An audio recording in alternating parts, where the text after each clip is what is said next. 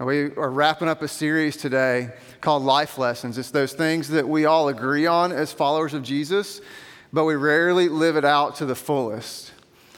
And perhaps today's topic in our little part of the world is the one that we miss the most, and that's finding the priority of purpose. Do we live our lives for the target that God has given us? Because every single day that we have really is a just continuous set of choices and decisions. Now, some of those choices are big choices, they're huge decisions, and we know that they're going to change the path or the direction of our life depending on what we choose. But most of the choices and decisions in life are not those great big obvious ones. They're the small decisions that stack on top of one another over time and also give direction to our life. I mean, think about it. Every choice that we make is by definition a yes to one thing and a no to something else. It's going to move you towards something and move you away from something else. Here's some examples. Every single week, we have a, a choice to make about will I spend money or will I save money? It's very difficult, if not impossible, to do both in the same moment. Or am I going to fill my weekend up with activities or am I going to be invested in the life of the church?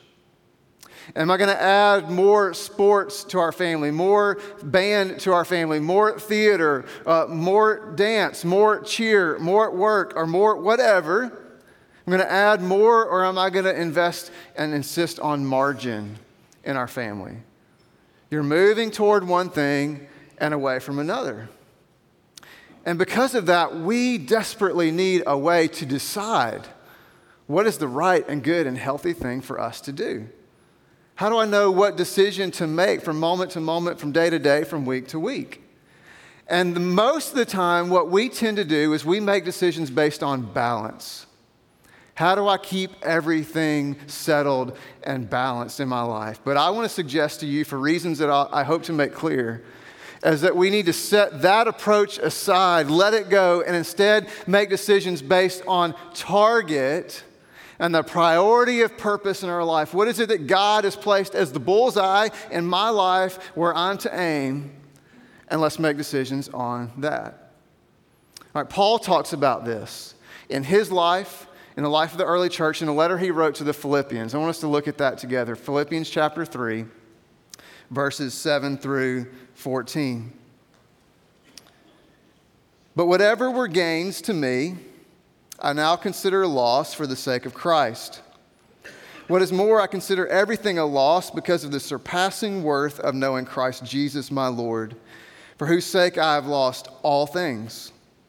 I consider them garbage that I may gain Christ and be found in him, not having a righteousness of my own that comes from the law, but that which is through faith in Christ, the righteousness that comes from God on the basis of faith. I want to know Christ, yes, to know the power of his resurrection and the participation in his sufferings, becoming like him in his death, and so somehow attaining to the resurrection from the dead. Not that I have already obtained all this or have already arrived at my goal, but I press on to take hold of that for which Christ Jesus took hold of me. Brothers and sisters, I do not consider myself yet to have taken hold of it, but one thing I do, forgetting what is behind and straining toward what is ahead. I press on toward the goal to, win, to win the prize for which God has called me heavenward in Christ Jesus. In other words, Paul had a target. And listen to the words he said I want to take hold of that for which Christ has taken hold of me. I, I want to win the prize by achieving the goal that God has given to me. Paul resisted the temptation to tell God what the purpose would be. He resisted the temptation to say, Well, I, I want to do all the things all the time. He said, God has given me a target, a purpose, and I want that to be the main thing that, dis- that helps me to discern all the decisions in life. That in everything I do, I'm shooting for this. And look at what he calls all the other things in verse 7. He says, I consider all of this loss. Now, that word loss is important. It doesn't just mean that all these other things were unhelpful to meet the goal, it literally means that it was counterproductive. For him to discern or make decisions based on any of those other things, it was not just that it didn't propel him forward, but it pulled him back and prevented him from reaching the target that God had given him. Now, what are some of those things? Well, he lays it out for us in verses 4 through 6, leading up to the section we read. And he says, Here are some of the things that I felt like were so important to me. One, he said, was my family of origin. I was a Hebrew of Hebrews. Many of us are still trying to find our worth and value and meaning in the family that we came from. And we continue to look back. Now, we need to learn from what was, but not be captive to it. Many of us have been held captive to our family of origin. Maybe we had a wonderful experience growing up, and we say, Well, I will always do those things. Or maybe we had a really difficult, challenging, hurtful upbringing, and we say, Well, I will never do any of those things. And in either case, rather than looking forward to the target, we're looking back and we're held captive to what was. Another thing Paul leaned on was not just family of origin, but he was, said he was the most zealous of anybody. As for zealous for the law, he was a Pharisee. He did it all. He was depending on his effort. How many of us are depending on our effort to make things happen? And I promise you this if we're trying to do life based on our effort apart from the Holy Spirit, you will absolutely run yourself into the ground. Many of us have experienced that. Another thing that Paul lifted up that he depended on was his track record and his reputation, that people knew about how good he was and what he did.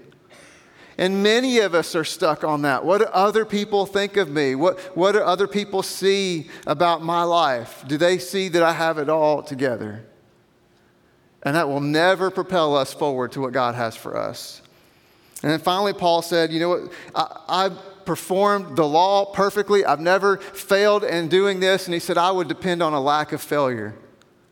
And a lot of us still believe that, that for me to be able to accomplish my purpose means I have to have no failure in my life. And so we live our lives, if we failed in the past, stuck in shame of what happened, or we look to the future paralyzed with fear, afraid of the failure that might come. Now, all of these are important for us to wrestle with, and they can all kind of help us to move forward if we learn from it, but only if they are put under our relationship and pursuit and being pursued by Jesus Christ. Whenever they get above or in front of Jesus and what he's calling us to do, they not only become uh, unable to help us move forward, but they become lost. They become counterproductive. They hold us in things that were instead of what God is calling us to. And we've got to be willing to say, Lord, I, I want to get my purpose, my target from you, and I want to aim for the target. I want to center on the target. I want everything to be about that target and what you've given me. Because here's the truth for all of us is that everything of value in my life starts with and is based on what I receive by grace in faith in Christ from God. And it may not impress other people, but it is the only way to be in a restored relationship with our God. And it's the only way to do what Paul said forget what was and move toward what will be and the target that God's given me to just surrender to what He wants to do in and through my life and live for that. It's the only way to move forward. So, what does that look like for us? What do we do? Well, it starts with understanding that when Jesus saved us, when He died on the cross, when He saves us a place in heaven, and He sends the Holy Spirit, He's not just saving you a room for the future. He wants to do something in your life today, and He bestows upon your life a purpose to be loved by God, to love Him, love others, make God known in some specific way in your life to make God known in the world. And God is calling us to embrace that. So let me lift up a couple of things about how we embrace that. Here's the first. As we understand that purpose needs to be priority.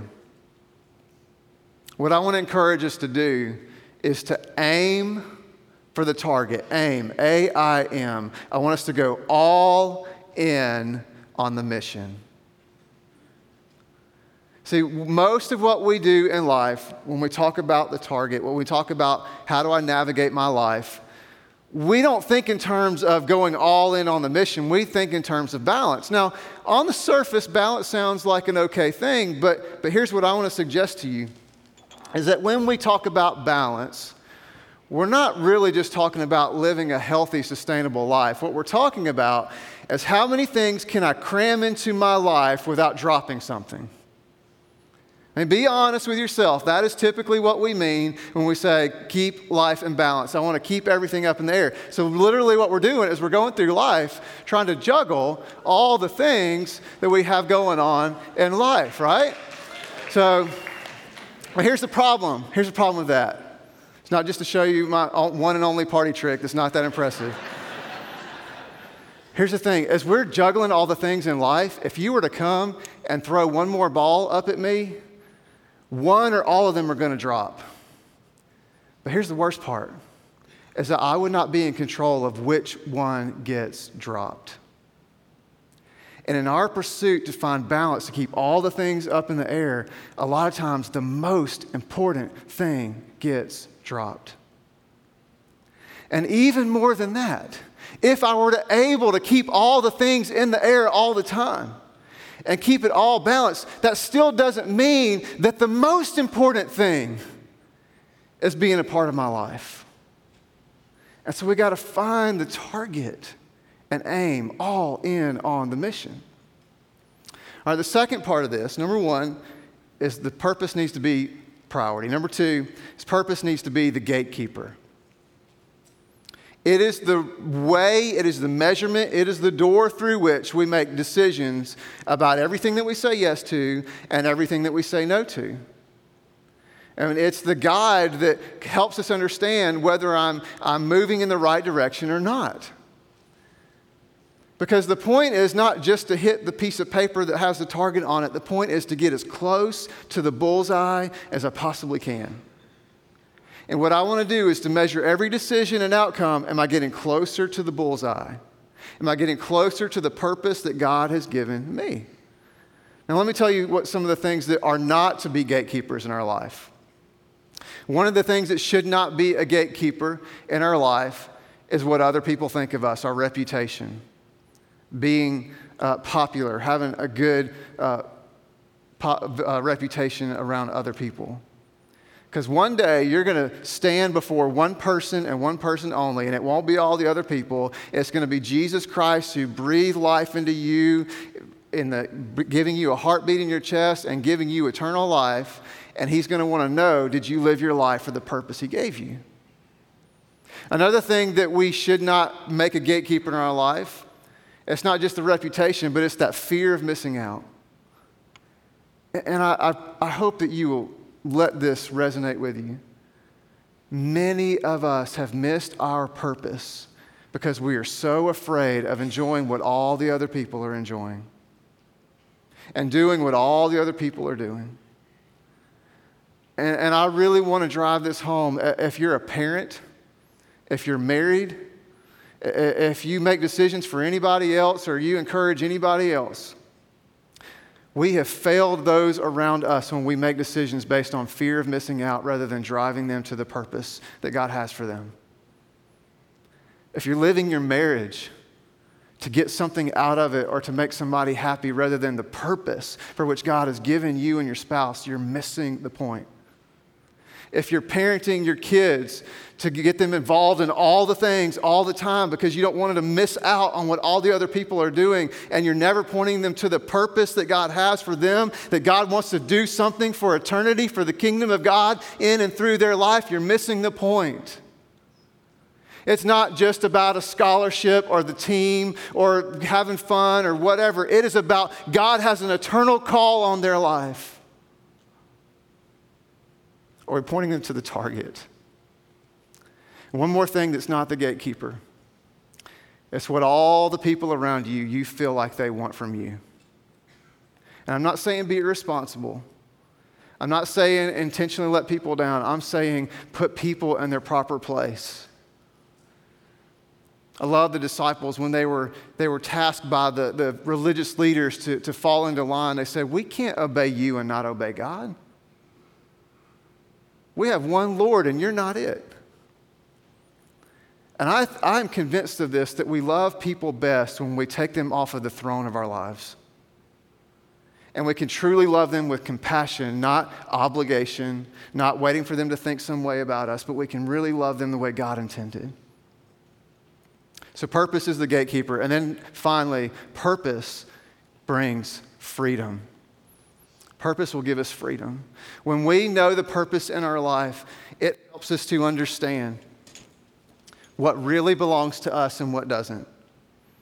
And so it helps us to begin to experience real peace in our life that, that I, I know what God has called me to do and what He's called me to be about, and only me. And so I don't have to get all hung up in what other people are doing. I don't have to get hung up on what other people need from me. I can really love people and walk with people without getting confused where my responsibility ends and where it starts.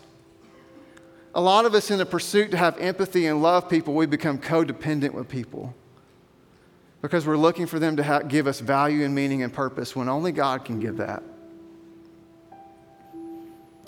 And when we make priority the purpose in our life, here's what happens it gives direction. So I can now make decisions, they become easier. I can make decisions on am I moving in the right direction? It clarifies for us what belongs to us, and we can let all the other things go. It takes away the fear of missing out because I'm not missing out on what God has given just for me. And it makes all those decisions easier. And what I would long for for each and every one of us is to have the freedom that living for that target brings. I want to stop trying to juggle life and I want to aim in on the target for my marriage, for my kids, for my work, for my life. I want to aim for the target. Because when I don't aim for the target, life is overwhelming. It's hard enough. Now, some of us, you might be here today and you're overwhelmed, not by anything you've done, not by lack of purpose, but you, you are just overwhelmed because of the season that you're in. And that's going to happen to all of us. And I want to encourage you, if you're in that place where life is just battering you, to make your target to just cry out to Jesus. Let all the other stuff go. Give yourself some grace and just cry out to Him. But if you're overwhelmed because you have not clarified your purpose, you haven't made it a priority, it's not the gatekeeper, and because of that, you're juggling all the things all the time, I want to encourage you to ask the Lord for some clarity around your purpose. Because when God saves, He brings purpose with it. There's three questions we love to ask around here. You've probably heard it before as we look for our purpose. What breaks your heart? What is it that, that I live, makes my heart beat fast for? Uh, what do I have to work with? Those resources that I've give, been given, the, the spiritual gifts, the talents, the experiences, relationships, and what are the needs around me? How can I use those things to bless somebody else and point them to Jesus? And, and, I pray that if you're overwhelmed because you're trying to do all the things all the time, that you'll pray that the Lord will give you some clarity around those things. But it has to start by submitting to Jesus. Jesus was never intended to be our wingman here with us while we make decisions. Jesus has been, is, and always will be Lord of Lords, King of Kings. He is God. Not with me, but above me, and I'm submitted to Him in worship. And we have to begin there where we come and we fall and we say, I trust you, I submit to you, I believe in you, so much so that you have all of my life, Lord. And from there we say, Lord, as I submit to you, God, will you give me clarity around the next step? Will you give me some discernment of some things that need to be let go? And then we pray, Lord, give me the courage and the faith to move toward you. Because you know what? It's going to be hard. When you start to filter out some of the other things, not everybody's going to understand, and not everybody's going to encourage you and be on your side. but we live for heaven and not for today.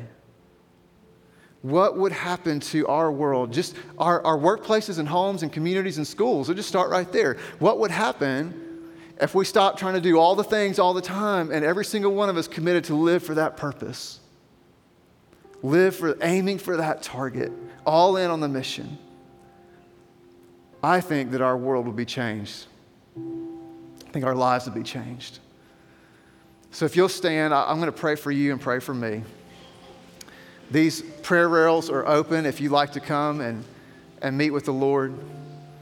Maybe to surrender to Him. Maybe today is a day of salvation. Maybe it's you're praying for clarity. Maybe you're praying for strength to filter out some of those things you need to filter out. But I pray that the Holy Spirit would stir in your heart and your mind and you take a step toward Him today. So let's pray. God, we love you and we praise you and celebrate you. Thank you for loving us. God, thank you for redeeming us. Thank you for saving us and giving us a part of your kingdom work that we have meaning and value and purpose starting today. And I pray, Father, that if you're stirred in the heart of any individual, that they would submit to you. Maybe they'll come and, and kneel as an act of faith and, and just listen to your voice or whatever needs to happen, God. Because what I desire for all of us is that when we stand before Jesus, He's going to look at us because of our faith and the way we surrender and submit to you and run after you as the main thing. That you're going to look at us and say, Well done, my good and faithful servant. And we're going to receive those rewards for eternity. Thank you that you initiate it, Lord and you empower us to do that. Help us to submit to you. It's in Jesus' name we pray. Amen.